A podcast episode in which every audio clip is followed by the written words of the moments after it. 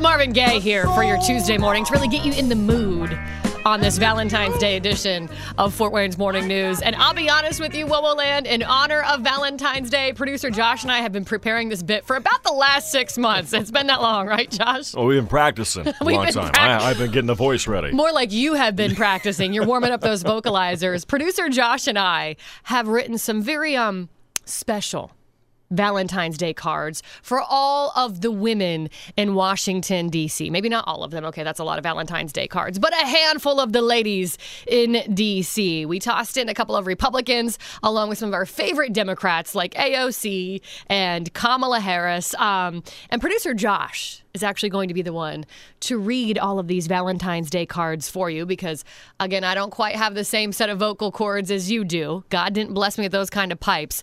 So, are you ready to do this, producer Josh? I feel like we're going to need theme mood music for this too. Yeah, I'm thinking a little Barry White's. Ooh, uh, I like this. ooh. Okay, Let me see what okay. we got here. A little birdie told me that you want some Valentine's Day cards read to you. Well, here we go. My dearest Nancy, please accept this Valentine's Day card in place of a job. so long, baby. To my girl out there in Minnesota, Ilhan, since you blew billions of other people's money, all you get is this lousy Valentine, baby. Dear Kamala, roses are red, violets are blue, baby. Joe Biden sucks, and so do you. Happy Valentine's Day, President.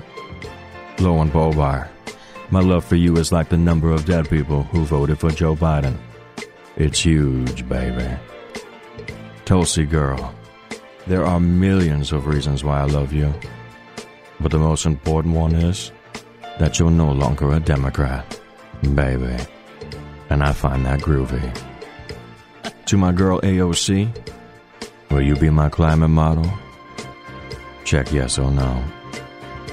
To my favorite dog, Rochelle Walensky, my love for you is like the vaccine. You're not allowed to deny it, baby.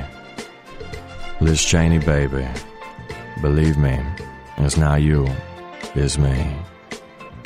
Dianne Feinstein, girl. If this was a successful year for you, mm, there's a 15% tax on this car, baby. to my lovely lady Maxine Waters, the only stone I want this Valentine's Day is Keystone, baby. And finally, this one out here is for my favorite Republican. She's groovy. The best first lady I've ever come across. Laura Bush. you stay beautiful, baby. Happy Valentine's Day. With a straight face. Well, it took a long time to get the voice that low, baby. I think my favorite one was for Dr. Michelle Walensky that said, My love for you is like the vaccine. You're not allowed to deny it. there it is again. Well, well, I just wanted to lighten the mood a little bit here on your Valentine's Day. If you've got a nice little Valentine that you'd like to send out, text us at 46862. I'd love to share them, but of course, keep it appropriate. Podcasts by Federated Media.